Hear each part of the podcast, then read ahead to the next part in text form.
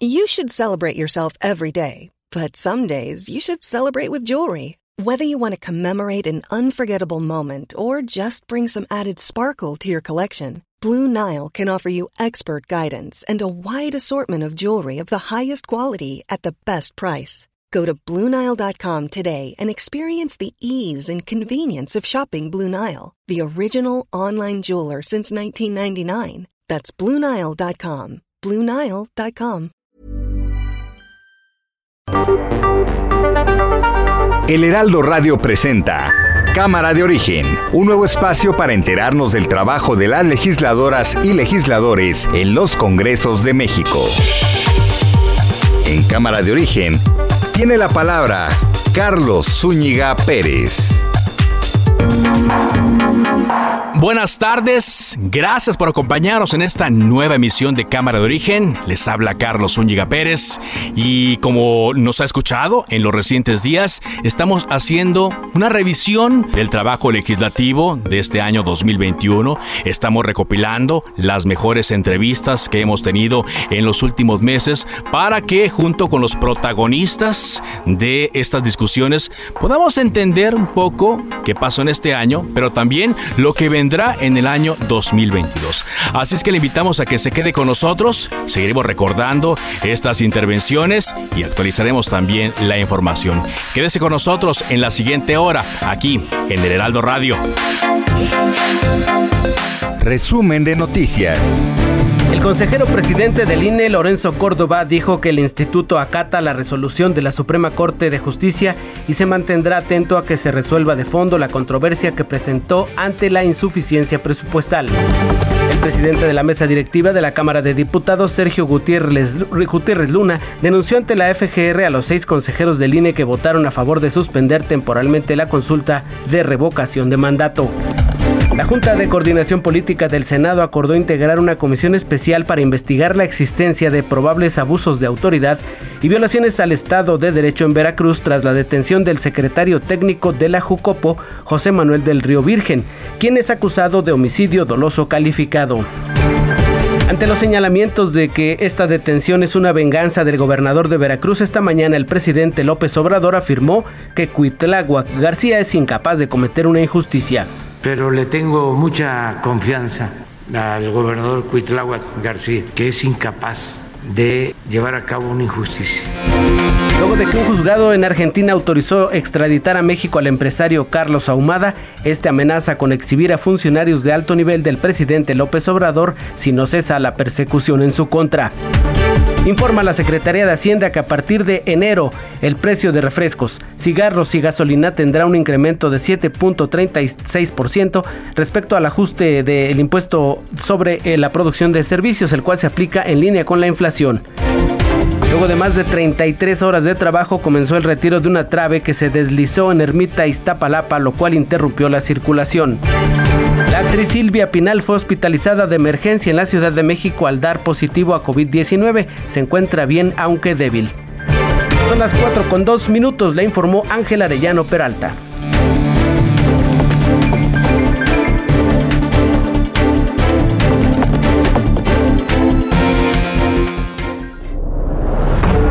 Incendio en discoteca Baby O de Acapulco. Se está quemando el Baby O y no hay nadie que lo acocine todo. Ricardo Anaya. Lozoya tiene esos seis millones de dólares y López Obrador ya lo dejó quedárselos. Kenia López, senadora del P A N. Si a la pregunta la respuesta es sí, se ponen verdes. Si la pregunta es no, se ponen rojo. Vamos a ver si funciona. ¿López Obrador miente todos los días?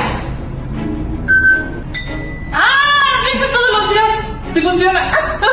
Desde los canales del Estado, señor presidente, le llaman a usted el loco de Macuspana. Sí, pero tropical. No me preocupa en nada el cura Hidalgo, lo que le decían.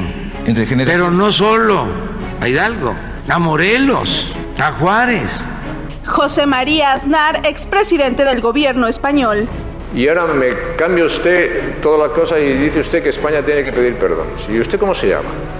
Dígame usted cómo se llama, por favor. Yo me llamo Andrés Manuel López Obrador. Andrés por parte de los aztecas, Manuel por parte de los mayas, López.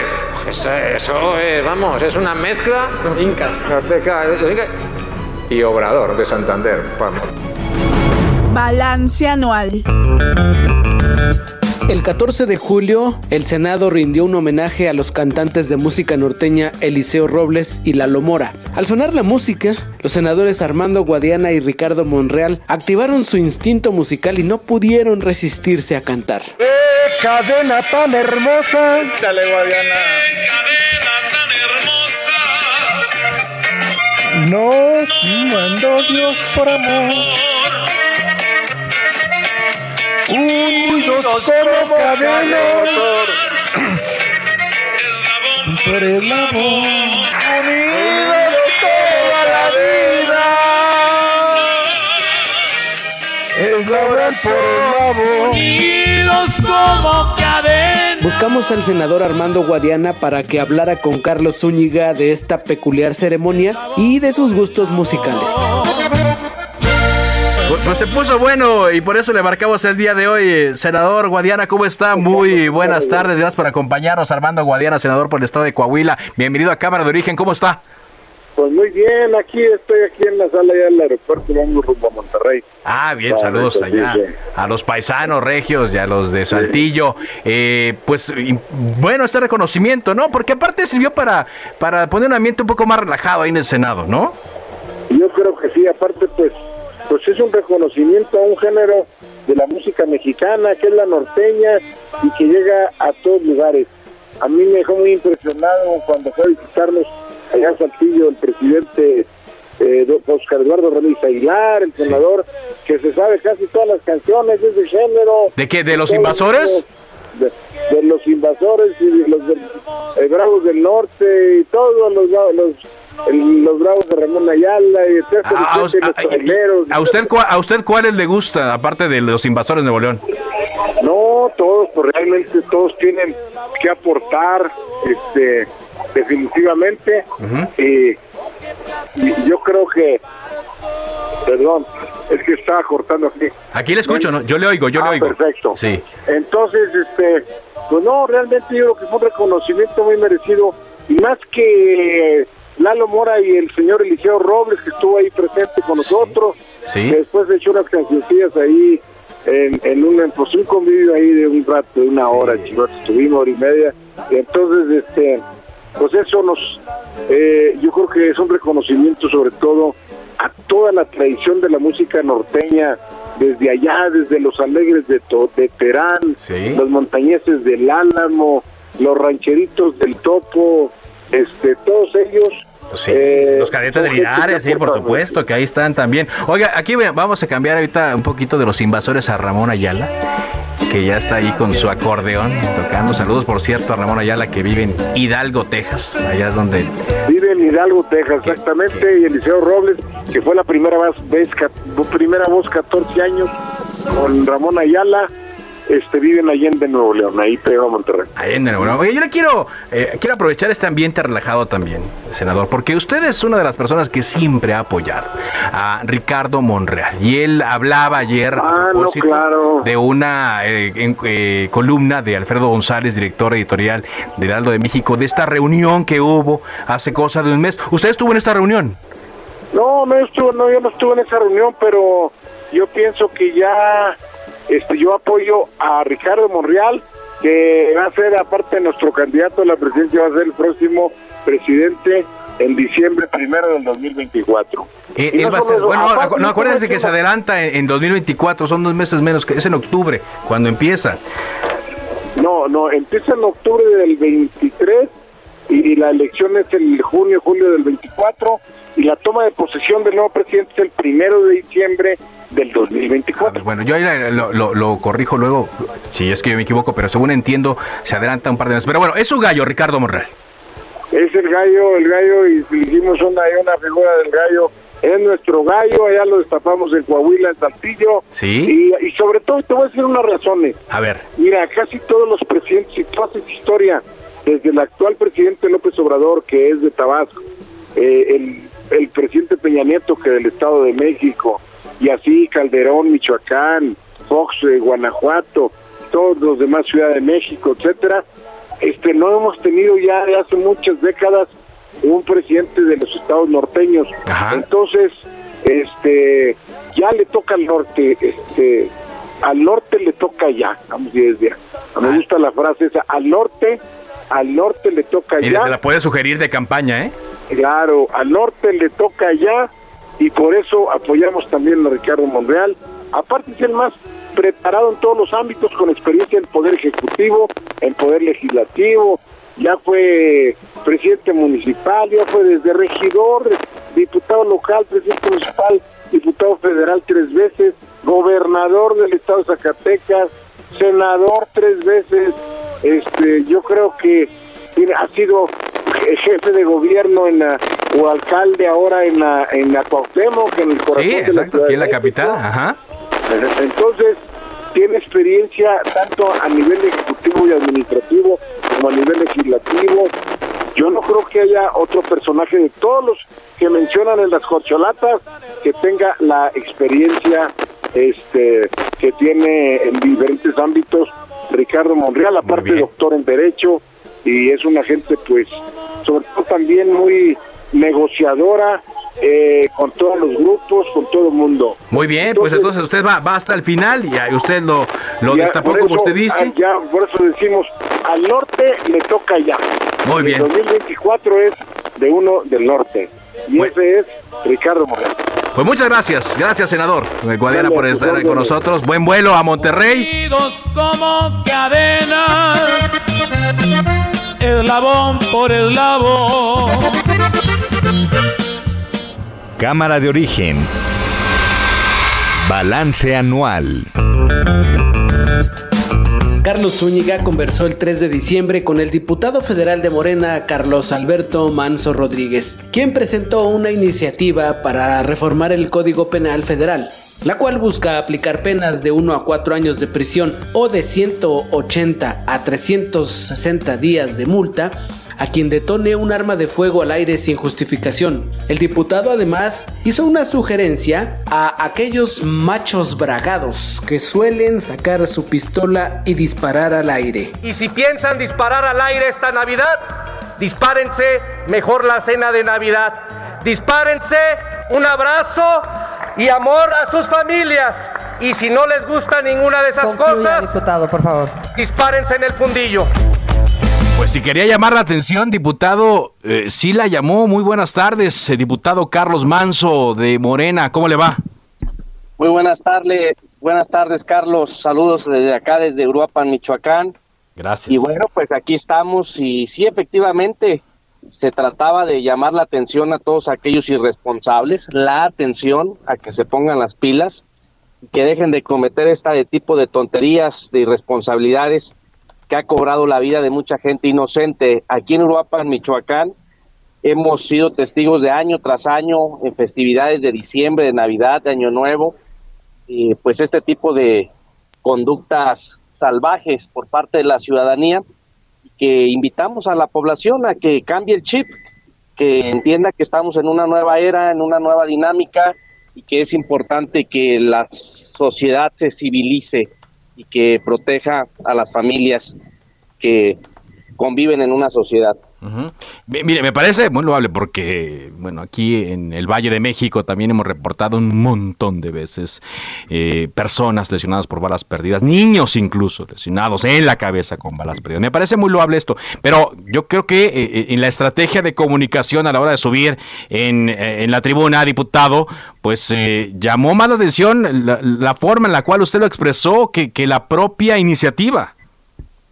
Pues sí, mira, la verdad es que yo creo que si se les habla en otro lenguaje más civilizado, la gente o este tipo de irresponsables no lo entienden. Entonces hay que hablarles en su lenguaje, en un lenguaje más rudo para ver si lo entienden, ¿verdad? Porque ya año tras año se hacen campañas de prevención, movimientos de prevención, se les invita, se les expone que es peligroso, que inclusive puede ser riesgoso para las mismas personas que disparan, para sus familias, uh-huh, porque nadie está exento, el que dispara no está exento de que le vaya a caer una bala, uh-huh, y, y tú estás disparando, pero del otro lado hay otra persona eh, irresponsable que también lo está haciendo, y cuando la, dispa- la bala se va al aire y se va hacia arriba, no se queda arriba, cae con mayor fuerza, sí, sí, sí, y es sí. cuando vienen las tragedias. Uh-huh. Entonces, nosotros nos involucramos en este movimiento a partir del dos mil diecisiete Que nos, eh, dos mil diecisiete uh-huh. aquí en Uruapan. Uh-huh. Nosotros desde la sociedad civil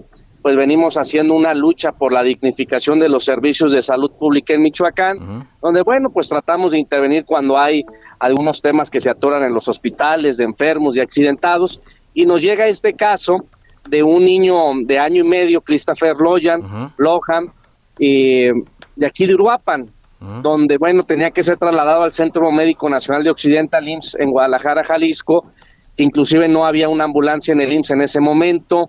Nos toca intervenir para que se pueda agilizar la atención médica, y bueno, es cuando nos vamos involucrando en este tipo de, de situaciones y de tragedias, ¿no? Uh-huh. Para luchar uh-huh. y que no se vuelva a repetir. Desafortunadamente, este Christopher fallece el nueve de abril uh-huh. del dos mil dieciocho, producto de la lesión que, que tenía en el cráneo, y no logra sobrevivir, se uh-huh. le complica su estado de salud, uh-huh. y es que decidimos el próximo... Eh, en el, la próxima Navidad que venía, que era la del dos mil dieciocho, uh-huh. pues hacer un movimiento en el cual participaron sus padres, y bueno, nosotros abanderamos, representamos este movimiento uh-huh. a partir de esa tragedia, uh-huh. nos involucramos a hacer campañas de prevención en WhatsApp, en Facebook, en redes sociales, en las calles, salimos a las calles cada Navidad y cada temporada de Año Nuevo con la ciudadanía, pues a exponer eh, mensajes a través de pancartas, de manera civilizada, pero uh-huh. ruda, ¿verdad? Uh-huh. Y a lo mejor dentro de esta rudeza, pues es ese mensaje que, pues a la hora de platicar qué mensajes poníamos uh-huh. para llamar la atención, para poder eh, compartir el mensaje, uh-huh. pues nació este de mejor sí. dispárense en el fundillo, ¿no? Ajá. Y así fue que la campaña... O sea, usted, no ya, usted, ya lo traía, ¿usted ya lo traía preparado así? Yo, ¿no se le ocurrió al vuelo? ¿Ya lo traía así preparado? Es, es, es una frase que nació de un movimiento social desde hace... desde el dos mil dieciocho, okay. ¿verdad? Ajá. Desde la sociedad civil. Ajá. Y bueno, ahora que me toca a mí representar eh, al distrito de Uruapan, Michoacán, en la Cámara de Diputados, pues creíamos que era importante que un diputado desde el Congreso pudiera impulsar este tipo de iniciativas para que se pudieran hacer reformas, se pudieran aumentar los castigos y Ajá. que pudiera quedar contemplado en el Código Penal Federal eh, ese, esa conducta de manera... Sí. concreta, ¿no? Al sí. disparar al aire sin Ajá. ninguna justificación. Pero, pero, así tal cual, así tal cual es la frase, así, así salió de, de alguna asociación, entonces. Fue una frase que me nació a mí en el dos mil dieciocho, uh-huh. al estar platicando con mis compañeros, dije, bueno, pues mejor se deberían de disparar en el fundillo, uh-huh. y, y se quedó, y nosotros todos los años salimos desde el dos mil dieciocho, aquí en Uruapan, Michoacán, a hacer esta campaña de prevención, uh-huh. y bueno, pues ahora estando desde el Congreso, decidimos impulsarla. Ajá. Ahora, ¿qué le dice usted a toda la gente que hoy que, que se escandalizó por el por el lenguaje, por haber utilizado la tribuna, eh, diciendo lo que mencionó el día de ayer? No, bueno, pues que no hay que ser doble moral. Todos conocen el fundillo y todos conocen la palabra del fundillo en pláticas sí, privadas, sí, sí. en pláticas públicas. Entonces, que no me vengan con lecciones de moralidad, ¿verdad? Yo creo que cuando están con sus amigos o están en su intimidad, hasta le pueden llamar de otra forma, ¿verdad? Entonces, pero, pero usarla ahí, que lo que dicen es usarla en, en la Cámara de Diputados, hombre, la max, lo que dicen bueno, la, mara, la máxima tribuna del país. Pues esa es la representación popular, representamos al pueblo, entonces no debemos de escandalizarnos de ese tipo de posicionamientos, uh-huh. hay que abordar las cosas como son uh-huh. y que la política sea más práctica, uh-huh. que la política y el mensaje de comunicación sea más práctico y más entendible. Uh-huh. Ahora, eh, esa, diputado, esa es mi manera de pensar. Su manera de pensar, y aquí pues la respetamos, aquí, aquí a, a, a, allá igual que en el Congreso, aquí hay eh, voces para todas las formas de pensar. Estoy platicando con el diputado Carlos Manzo Rodríguez de Morena. Ahora, esta iniciativa, diputado, eh, ¿qué camino va a seguir? Y si realmente va a funcionar, porque mire, yo haciendo un eh, recuento ayer rápido de los casos, cuando menos aquí en, el, en México, en la Ciudad de México, en el Valle de México, de balas perdidas, muy pocas veces, si es que nunca, la policía puede encontrar y detener a alguien que, que, que disparó. Y, y la, la ley, le digo, es loable para evitar tragedias como las que usted nos menciona, pero pues queda también en las autoridades de justicia el, el que hagan su trabajo, ¿no? Claro, claro, mira, no es un tema solamente de cambiar o reformar una ley, es un tema de un combate integral a través de hacer eh, estas campañas de prevención por parte de las autoridades, de la sociedad civil, al interior de la familia, de las escuelas. Es un trabajo en conjunto que se tiene que realizar. Sí. Mira, fíjate nomás qué raro. Aquí en el estado de Michoacán ha habido en algunos pueblos, ¿sí?, donde grupos delictivos han prohibido no disparar al aire, uh-huh, porque si no habría represalias, ¿sí?, y consecuencias. ¿Sí? ¿Y hicieron y, caso? Y curiosamente en muchos pueblos y municipios, cuando hay una orden de esa, uh-huh, pues no hay disparos al aire. Uh-huh. Entonces, pues tenemos que, no digo que ese sea el camino, el camino uh-huh es que nosotros como legisladores que estamos dentro de un marco legal, ajá, pues hagamos lo que nos corresponde, ajá, y que cada quien haga lo que le corresponde desde su ámbito de competencia, desde su área de influencia. Uh-huh. Eso es lo que yo creo. Bueno. Es muy importante que si nosotros al interior de nuestras familias compartimos el mensaje, y si hay, ¿sí?, si hay ciudadanos, ajá, familiares o amigos, ajá, que han caído en este tipo de prácticas, porque es una práctica, pues es una... Eh, costumbre sí, sí, que sí, se hace exacto, año tras año. En muchos lados, no solo en pueblos, digo, también aquí en colonias en de las, del área metropolitana. Ajá. En todo el mundo. ¿Sí? Entonces, pues eso hay que irla cambiando. Muy bien. Y yo, como les decía a los diputados, seguramente habrá diputados y diputadas que en algún momento han caído en ese tipo de prácticas, ¿sí?, y que no, no los juzgo, muy sino bien, los invito a que reflexionemos todos. Todos tenemos que cambiar lo que sea negativo para la sociedad. Pues le agradezco mucho que nos haya tomado esta llamada y que nos explicara. Gracias, diputado. Muchas gracias, amigo, y estamos aquí al pendiente. Carlos Manzo Rodríguez, diputado de Morena, desde Uruapan, Michoacán. Cámara de Origen. Balance anual. El veintiocho de septiembre, Carlos Zúñiga conversó con el senador Gustavo Madero acerca de su decisión de abandonar la bancada del P A N.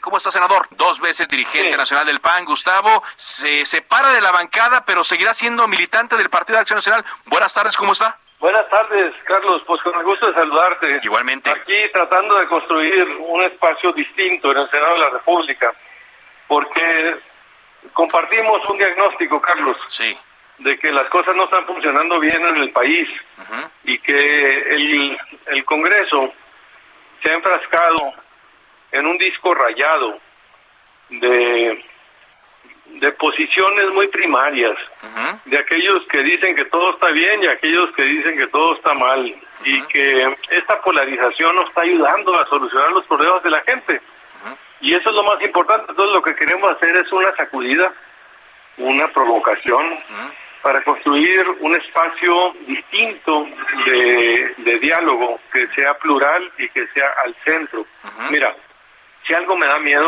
es que en dos mil veinticuatro eh, lleguemos tan polarizados que quien gane la elección sea un radical de derecha o de izquierda. Uh-huh.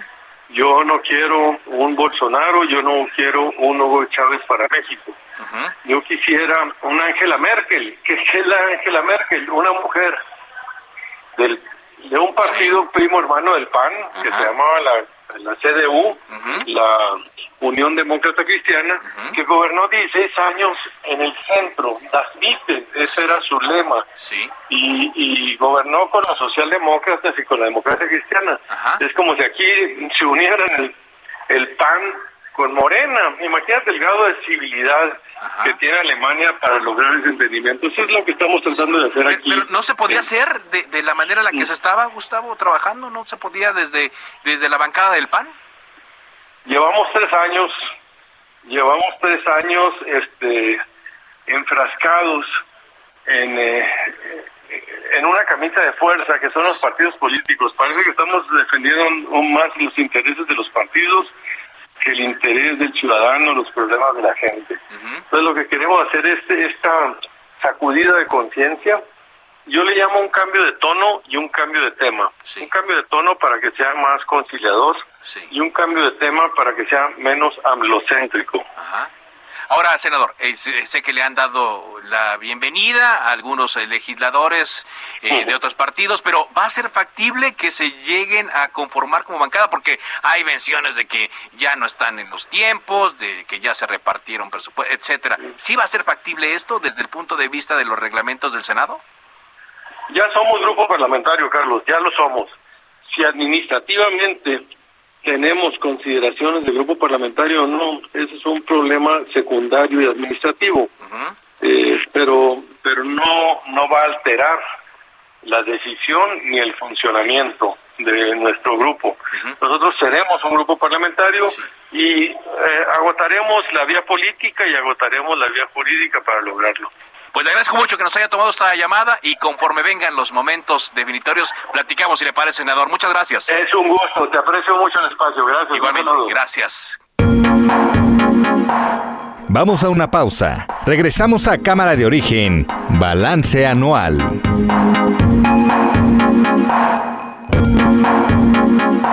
Ya estamos de regreso. Cámara de Origen, Balance Anual.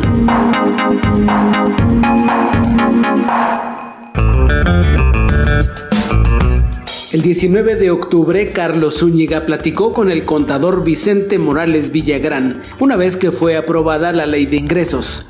El contador explicó la política fiscal que tendrá vigencia el próximo año. Está con nosotros el contador Vicente Morales Villagrán, él es fundador del portal El Consejero Fiscal.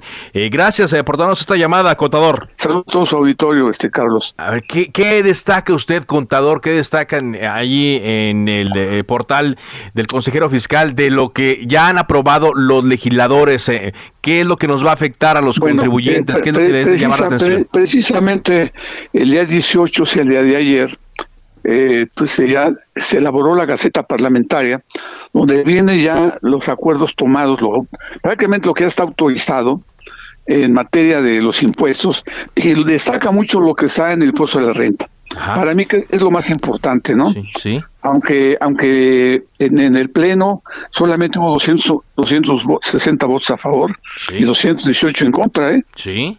O sea que estuvo apretada la, la, discus- la, la, votación. la, la votación. Pero mire, Eh, dado que esto es un poco amplio lo, lo que está por aquí, quiero decir a su auditorio que lo más importante, desde mi punto de vista, es un paso que se da adelante en materia de simplificación fiscal. ¿Cómo ve? A ver. Simpli- es más, se, se pregona que ya no necesitan expertos para calcular que, los impuestos. Que, que, ya no, que ya no necesitamos contadores, dicen. Bueno, no, no, déjeme decirle que en el dos mil catorce que dijeron eso, yo estuve en contra, que decían, no necesitas uno, no necesitas como cinco, ¿no? Ajá. Bueno, pero miren, eh, concretando para, para nuestro auditorio, sí, que nos está escuchando, se dio un paso, eh, yo le llamo un boom en materia de simplificación fiscal. Sí. Y esto va dirigido a un núcleo más o menos de diez millones de personas físicas que declaran, según el S A T, al año menos de tres millones y medio. Que declaran menos de tres millones. Menos ingresos menores a tres millones y medio de pesos. Están en, en ese rango. Ajá. Están en, son diez millones de personas físicas. Sí. Y les están dando un régimen que se llama de confianza. Sí. Que podemos hablar de toda la tarde, pero voy a hacer lo más importante. A ver, a ver. ¿En qué consiste el régimen de confianza? Su nombre lo dice. Ya hay confianza en lo que el, en lo que el contribuyente factura. Ajá. Fíjese bien, ¿eh? Sí. Lo que yo facturo es la base para pagar mis impuestos. Sí. Nada más. Sí. Así de fácil. Una suma y una multiplicación. Uh-huh. O sea, yo sumo lo que facturo, que además son tigres fiscales de, este, de tipo electrónico que sí, ya están en la en la plataforma del S A T. Uh-huh. El S A T ya sabe inclusive lo que ya facturé. Sí. Y sobre eso que yo que yo tengo facturado, voy a pagar un impuesto con una tasa bajísima, ¿no? Uh-huh. Que van desde el uno por ciento en adelante. Okay. Hasta, hasta en función de mis ingresos que yo tenga este pues declarados o facturados, ¿no? Ajá. O sea, como, como veo, es una cosa, como pueden ustedes ver, es una cosa sensacional. Pues sí, lo o que sea... Yo facturo, lo que yo facturo, ajá, es la base para que yo pague. Ya ajá, no hay deducciones fiscales de ningún tipo. Ya no tengo que estar batallando de que si es deducible, que si no es deducible. Sencillamente hago la cuenta. ¿Cuánto facturé? Y sobre lo que facturo veo la tabla. Es una tabla que... Pues que, que vas a tres millones y medio, sí, pero se paga mensual, uh-huh, y va desde el uno por ciento hasta el dos y medio. ¿Pero cuál es, cuál es la tra- hay alguna trampa ahí, contador, o no? Bueno, no, no hay, mire, déjeme, no es trampa. Ajá. Es una, es una estrategia, okay, que desde mi punto de vista va dirigida a, a, al sector informal. Mire, en el sector informal hay más o menos como, ¿qué serán? doce millones de, de informales o trece. Sí, sí. que seguramente están fuera de, de lo que es el cumplimiento de obligaciones fiscales, uh-huh. la mayoría. Uh-huh. Entonces, esas personas, para que se integren, se pueden integrar con lo que facturan y van a pagar sobre lo que van a facturar. Pero el I V A, el I V A sí nos escapa, ¿no? No, no, claro, exactamente. Ahí, ahí donde está precisamente la, la estrategia de la recaudación, donde dicen las autoridades que la recaudación va a subir muchísimo, ¿no? Sí. ¿Por qué? Pero en materia de I V A, ¿eh? Es ahí. En o sea, materia, o sea, un informal dice, me va a salir muy barato si yo facturo este veinticinco mil pesos, por decir algo, al mes, ¿no? Sí. Voy a pagar doscientos cincuenta pesos de impuesto. Uh-huh. Está regalado, ¿no? Uh-huh. Por estar por estar bien con Dios, con el S A T, ¿no? Exactamente, ya no, ah, ya no lo molestan y ya no, eh, ya no digamos, pero eh, tiene que cumplir cada mes con con eh, con estos doscientos cincuenta pesos en teoría y pero sí, y, sí. Y, y vamos a seguir pagando el I V A todos. Uh-huh. Claro, claro, claro, porque ya está usted ya está calificado de cuánto facturó, uh-huh. salvo que el, en el I V A no hay no hay este modificaciones de ningún tipo, ¿eh? Okay. Hay unas que que se van a tasa cero Ajá. de algunos productos que usan las mujeres sobre sí. todo, Ajá. Se va, pero lo, lo más importante es este régimen de confianza que se llama, donde si usted facturó cincuenta mil pesos en el mes, uh-huh. va a pagar el uno punto diez de impuesto. Ajá. Si facturó ochenta mil, va a pagar el uno punto cinco. O sea que esto va para los que tienen ingresos menores al año de tres millones y medio. Muy bien. Una Ahora, cosa, eh, contador, sí. que quiero que usted... que en su experiencia profesional recomendaría a los a los clientes, a sus clientes claro. que se apegaran a este a este ah, régimen de confianza? Con ojos cerrados. Mire, yo todo el tiempo, eh, durante, eh, que han sido muchos años que he sí. estado cerca de, de un sistema de régimen fiscal simple, uh-huh. he pregonado que se pague el impuesto, como digamos como en Argentina, por decir algo, ¿sí? que se paga sobre ventas. Uh-huh. Usted dice, ¿cuánto voy a vender en el año? Pues tanto, eh, veo la tarifa que es muy baja, lo divido entre doce y de, y de cada mes deposito un, un doceavo. Uh-huh. Así de, y no hago declaraciones ni hago nada. Igual aquí, aquí se va a hacer una declaración mensual uh-huh. con, con lo que se facture, paga su impuesto y hace una anual y ya. ¿Sí? Es todo. Pues Pero es... O, o hay que tener cuidado, porque como usted está declarando todo, el fisco ya sabe cuánto facturó y le va a cobrar el I V A. Claro. Que además el I V A no es del contribuyente, el contribuyente se lo carga en el precio, ¿no? Claro. El, el, el I V A, el I V A es, es, es de la es de la nación, bueno, del, del gobierno, del erario. Ajá. Entonces, el I V A no tengo por qué quedármelo. Yo lo, lo transfiero y lo entero, ¿no? Ahora, tengo derecho a que si yo gasto algo que esté justificado fiscalmente, el I V A que a mí me cobran, lo descuento. Sí, exacto. Así hay que llevar una cuentecita por fuera de cuánto I V A voy, voy, voy pagando yo de lo que gasto, que es deducible, o que está legalmente eh, justificado, Ajá. un comprobante, eh, lo puedo descontar del I V A Mire, que yo cause. Pues sí. Aquí por lo que veo, digo, es un cambio importante, trascendente, no, no. Eh, como si hubiera sido una reforma, ¿no? Completa. Yo le llamo un giro de ciento ochenta grados. Giro de ciento ochenta Porque grados. Jamás había habido un sistema tan sencillo como este, uh-huh. el que le llaman de confianza. Sí. Mire, antiguamente, por ahí de los años noventa, que ya llovió mucho, había lo que se llamaban los causantes menores. Sí. Uh-huh. Igual ponían una cantidad y sobre eso pagaban. Pero era un verdadero abuso, ¿no? Uh-huh. Lo eliminaron. Uh-huh. Luego se vino lo que es el, el, los famosos repecos, que era algo parecido. Sí. Que en el dos mil catorce lo desaparecieron. Uh-huh. Y metieron un sistema que se llama el, el, el, el régimen de incorporación fiscal. Sí. Fue un, fue un fracaso. Uh-huh. Que trae bondades, ¿eh? Trae bondades. Sí, exacto. Porque el, el contribuyente queda exento diez años de no pagar impuesto. Uh-huh. Cada año le van descontando, le van rebajando el diez o aumentando el diez, pero sí es, es un, con obligaciones de, de adulto, vamos a llamarle así. Uh-huh. En este caso del de confianza es sencillísimo, ¿no? Usted nomás se da de alta su R F C y hace y, y usted tiene que hacer timbres fiscales en la plataforma, en su plataforma o en un programa que usted tenga por ahí, usted sí, quiera, sí, sí, factura, emite el combate fiscal y sobre ese pago, Este, si estoy abajo de, como dije, doscientos, si estoy en veinticinco mil al mes, sí. pues es el uno, ¿no? Claro. Si claro. estoy en cincuenta mil, el uno punto diez, se va máximo dos y medio, hasta tres millones y medio. Pues, y, oblig- y obligaciones, pues son mínimas las obligaciones. Yo creo, eso va dirigido a diez millones que están registrados pues, ahorita ajá. con ese con ese monte. Pero hay trece millones de informales. Claro, claro. O sea que el, el gobierno espera que incremente treinta por ciento de Eh, de contribuyentes. De contribuyentes, ¿no? Pues es, es interesante, es, es, como usted dice. Podemos pasar toda la tarde hablar, hablando de, de, de ah, este no, sí, tema, sí, pero sí. A mí también me interesa mucho, digo, porque claro. Pues, uno que tributa, pues claro que no, tiene no, que buscar claro. la manera. Eh, pero eh, me queda poquito tiempo. ¿Alguna otra cosa que nos, que nos diga? Esta bueno, es una buena bueno, clave. Contador. Es una buena clave. Va dirigido, nomás comento lo siguiente. ¿Sí? Actividades empresariales. Sí. Honorarios y también arrendamientos y al campo, al campo, ¿no? Okay. En, en el campo les quiero comentar que los que los que los que tengan ingresos abajo de trescientos mil no pagan impuesto. Okay. En ah, el cam, del campo de, la cosa es silvícola, ¿no? Ajá. Si usted se pasa de trescientos mil se puede meter a este régimen. Perfecto. Al, al impuesto barato. Ahora, ajá. También algo importante que salió. Eh, es menos importante lo que estoy comentando, pero no deja sí. de ser importante. Ajá. Las personas morales, las sociedades, personas morales que tengan actividades empresariales abajo de treinta y cinco millones al año, uh-huh. también un régimen de, de que le llamo de confianza para ellos. Uh-huh. Aunque es diferente, acá usted va a pagar el impuesto solamente del, de lo que es el flujo de caja. Lo que usted cobra, lo que usted gasta. Uh-huh. Es, es, es un sentido interesante. Y también tiene algunas ventajas en las deducciones de lo, de lo que se invierte. Es más rápida la deducción. Muy bien. Pues sí. Es algo entre, para personas morales. Hay solamente los que facturan hasta trescientos treinta y cinco millones al año. Muy nada bien. Más. Muchas gracias, bueno, contador. Carlos, mucho gusto. Buenas tardes. El contador Vicente Morales Villagrán, fundador del portal El Consejero Fiscal. Cámara de Origen. Balance anual. El siete de diciembre, Carlos Zúñiga platicó en Cámara de Origen con Manuel Sescos, miembro del Consejo Ejecutivo de la Asociación Tauromaquia Mexicana. Habló de la intención del Partido Verde para prohibir las corridas de toros en la capital. Por eso agradezco mucho que esté con nosotros Manuel Sescos. Él es miembro del Consejo Ejecutivo de la Asociación de Tauromaquia Mexicana. ¿Qué tal, Manuel? Buenas tardes.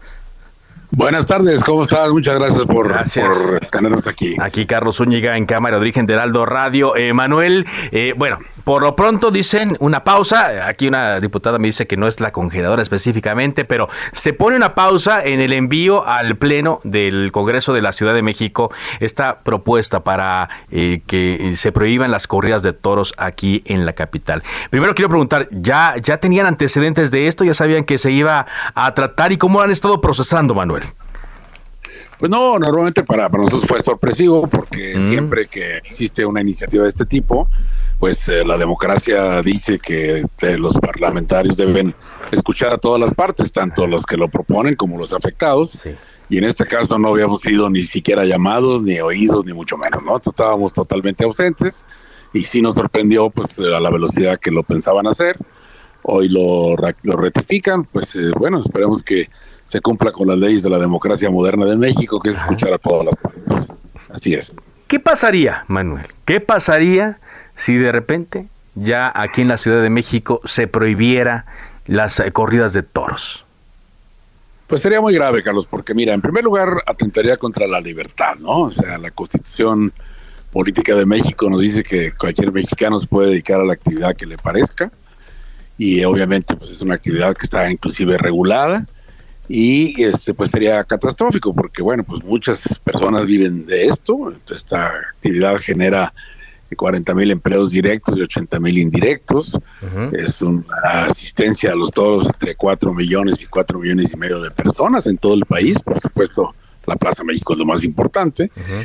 eh, pues hay doscientas setenta ganaderías distribuidas en todo el país. Hay alrededor de quinientas cincuenta plazas de toros en quinientas cincuenta localidades, por lo cual pues es una actividad que está absolutamente integrada a nosotros hace quinientos años como parte de nuestra cultura, del mestizaje y absorbida por todos los mexicanos para usarlo para celebrar pues, los aniversarios religiosos, cívicos, este, o que haya que festejar algo y temporadas en las ciudades grandes, ¿no? Uh-huh. Entonces creemos que pues es una cosa muy acendrada que es cultura, que es eh, mexicana, que es de nosotros, tradiciones mexicanas, que deben de conservarse para que todo lo mexicano perdure.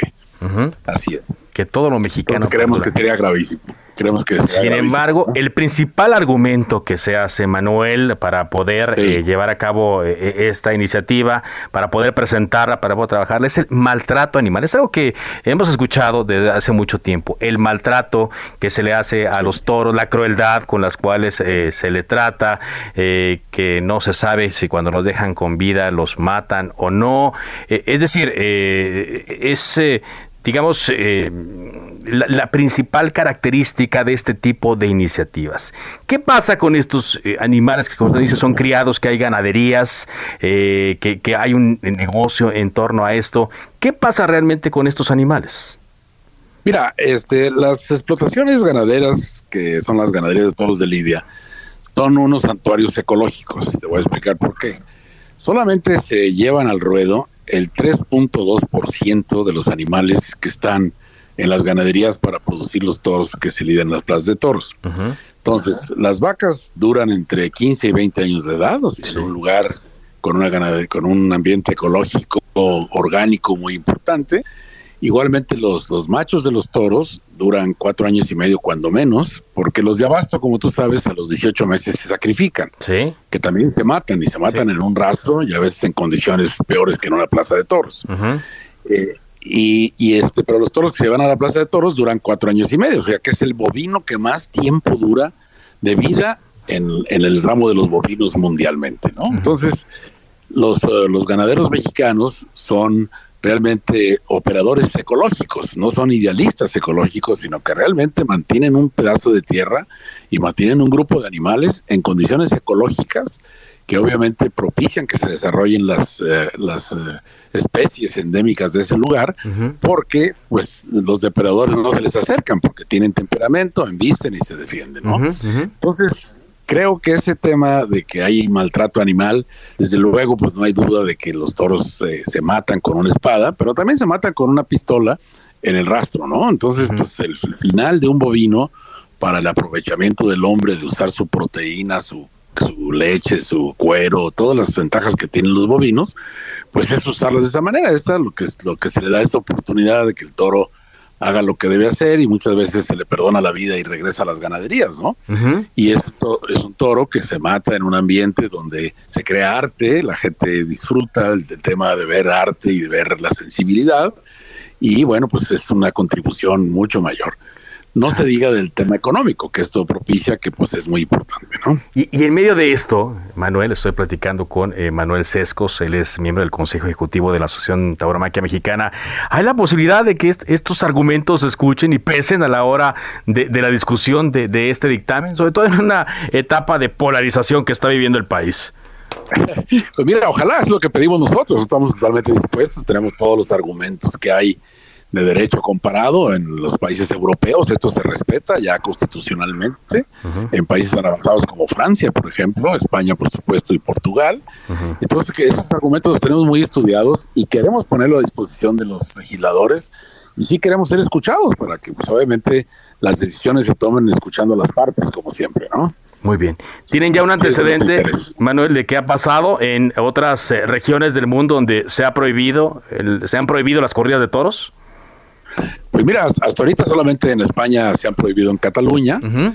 desde luego en Francia, en la parte norte están prohibidas, los toros solamente son de la parte sur, que es donde hay tradición ancestral de dar corridas de toros, y en Portugal este, hay una limitación de que los toros no los matan, ¿no? Ajá. Eh, y en, pero en Sudamérica, en los ocho países taurinos que somos, hasta ahorita ha habido solamente prohibiciones parciales, ¿no? Uh-huh. Aquí en México ha habido también cuatro estados donde se han prohibido y un municipio, uh-huh. pero por otro lado, pues hay lugares donde se ha declarado patrimonio cultural inmaterial los mexicanos en, sí. en nueve estados y como en setenta y tantos municipios, ¿no? Muy bien. Gracias, Emanuel, por esta entrevista. Seguiremos en comunicación. Gracias, Carlos. Un abrazo. Manuel Sescos, del Consejo de Tauromaquia. Cámara de Origen. Balance anual. También ese día estuvo en Cámara de Origen Ana Villagrán, diputada del P A N en el Congreso de la Ciudad de México, quien precisó que el dictamen que propone prohibir la fiesta brava en la capital del país no se fue a la congeladora. Pero para que nos explique bien y entenderlo mejor de qué se trata. Le agradezco mucho que me haya tomado esta llamada. Ana Villagrán, eh, diputada del P A N en la Ciudad de México. ¿Qué tal? ¿Cómo le va? Hola, muchas gracias, querido Carlos. De entrada, gracias por buscarme y por darme pues la apertura para poder expresarte precisamente qué fue lo que ocurrió el día de hoy y también el día el de, de ayer y el de hoy, sí. A ver, entonces, eh, ¿qué, qué fue? Empecemos por ayer. ¿Qué fue lo que pasó sí. y qué fue lo que decidieron el día de hoy? Mira, ahorita... Ahorita este, que estaba yo escuchando, regresa, sí, ahorita que estaba yo escuchando a la persona con la que estabas hablando, uh-huh. eh, pues mira, siempre es bien sencillo desde su postura taurina, pues intentar minimizar estos temas, pero te voy a decir, solamente existen ocho países en los que la tauromaquia aún está protegida, uh-huh. ¿no? Esto nada más sigue ocurriendo en México, en Perú, en Colombia, en España, en algunas partes, en Portugal, en Francia, Venezuela y en Ecuador. Uh-huh. En otros países ya se han dado grandes cambios y solamente aquí en México... Mira, han sido prohibidas en cuatro estados, sí. Sonora, Guerrero, Coahuila, Quintana Roo, y pues ahora esperemos que avance en la Ciudad de México. Es decir, el tema de la tauromaquia no es algo que a nosotros, los diputados de la Comisión de Bienestar Animal, se nos ocurrió por capricho de un día a otro. Uh-huh. Es una causa que se viene buscando desde hace mucho tiempo. Y a mí me gustaría que también los taurinos, cuando hablan de este tema, no solo hablan solo de las pérdidas económicas, que sabemos que son considerables, sin embargo... Sin embargo, no mantienen la economía nacional, no mantienen la economía de la ciudad y mantienen, sí, a familias y a grupos poderosos que esperen que esto sobreviva porque si no tendrían pérdidas económicas. Uh-huh. Pero si ellos ponen en la ecuación el tema de la violencia y de la tortura animal, en la, la ecuación el resultado cambia considerablemente. Y fue por eso que tomando en cuenta el artículo trece constitucional de la Constitución de la Ciudad de México, nosotros como diputados ya tenemos un aval para poder generar legislación que prohíba las corridas de toros. Uh-huh. Ayer se presentó un dictamen que fue impulsado por el diputado del Verde, mi compañero presidente de la Comisión de Bienestar Animal, Chucho Sesma, uh-huh. justamente para buscar reformar la Ley de Protección de los Animales aquí en la capital uh-huh. y obedecer, como te digo, el artículo trece constitucional. Con esto, pues se prohibirían, eh, se, se daría un tiempo, así como fue con el tema de la iniciativa de circos, para que los eh, pues todos los que se dedican a la tauromaquia puedan entenderse, se está planteando como un año uh-huh. que pues la tauromaquia se va, va se va a prohibir y que entonces una vez eh, cometido eh, bueno que, que esto se publique pues ya va a estar prohibida en la capital. El tema es que hoy aprobamos ya en la se, ayer ayer se nos cayó uh-huh. porque necesitábamos nosotros cinco votos a favor. Sí. Nosotros tuvimos la presencia de cinco diputados. Desde cuenta la Comisión de Bienestar Animal se integra por nueve diputados. Ajá. De estos nueve somos dos del P A N, una del P R I, uno P R D, uno Verde y cuatro de Morena. Sí. Ayer estuvimos presentes cinco diputados. La diputada Isabela fue, eh, ella llegó y nos dio el quórum. Entonces uh-huh. estábamos cinco diputados. Sí. Sin embargo, a la hora de la votación, la diputada Isabela se abstuvo, ajá. por lo que ya no se mantenía el dictamen porque necesitábamos cinco votos para que pasara. Okay. ¿No? Ajá. Entonces, eh, es que hay una contradicción en el en el yo sé que es muy complejo y espero sí, que sí me esté explicando sí. pero hay una hay una contradicción en el en el de, en el concepto de mayoría absoluta. Haz de cuenta, la ley del Congreso define la mayoría absoluta como la mayoría eh, de los presentes en una comisión. Sí, ajá. No, y el reglamento eh, o el artículo ¿qué artículo es? Eh, ahorita te señalo exactamente sí. qué artículos, pero del reglamento de, de, de la ley del Congreso, ajá. dice que la ley absoluta es del to, de la totalidad de, de los integrantes. De la comisión. Entonces fue, ajá. ajá, exacto, fue ahí donde se nos cayó el dictamen de ayer, o okay. donde existía esta controversia. Eh, y de aquí se iba a agarrar Morena, porque Morena vio desde el gobierno central eh, la línea de que este, este tema se tenía que tumbar y no iba a avanzar. Ajá. Y lo sé porque muchos de mis compañeros recibieron llamadas diciendo el gobierno no quiere que esto avance. Ok, ok. ¿No? Es el... Eh, Sí. Y, y, okay. y entonces, es el artículo ciento seis, ¿no? Artículo ciento seis bueno. del reglamento. Uh-huh. Y entonces, eh, por eso no pasó al Pleno. Ah, sí, ya.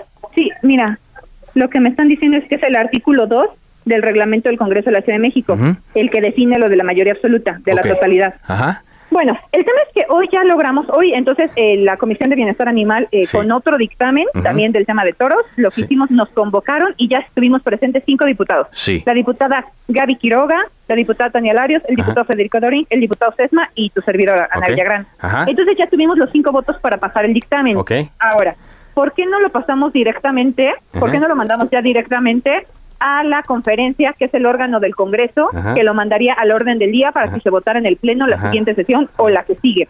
Ajá.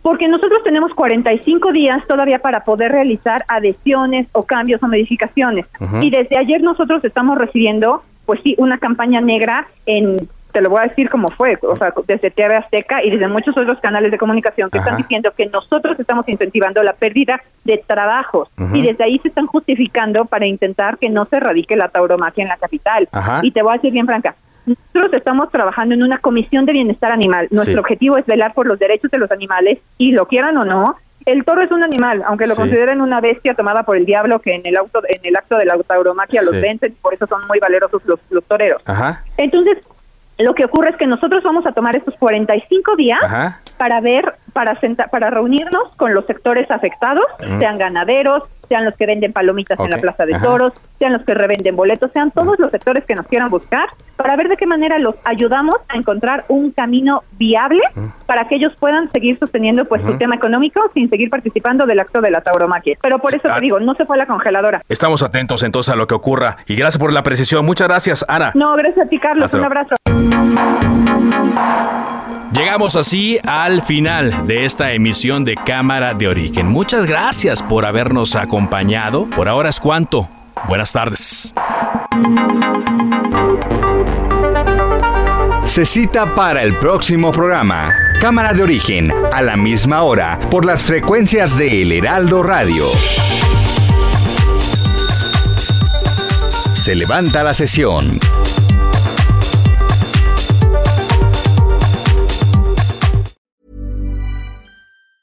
Even when we're on a budget, we still deserve nice things. Quince is a place to scoop up stunning high-end goods for fifty to eighty percent less than similar brands. They have buttery soft cashmere sweaters starting at fifty dollars, luxurious Italian leather bags, and so much more. Plus, Quince only works with factories that use safe, ethical, and responsible manufacturing. Get the high-end goods you'll love without the high price tag with Quince. Go to quince dot com slash style for free shipping and three sixty-five day returns.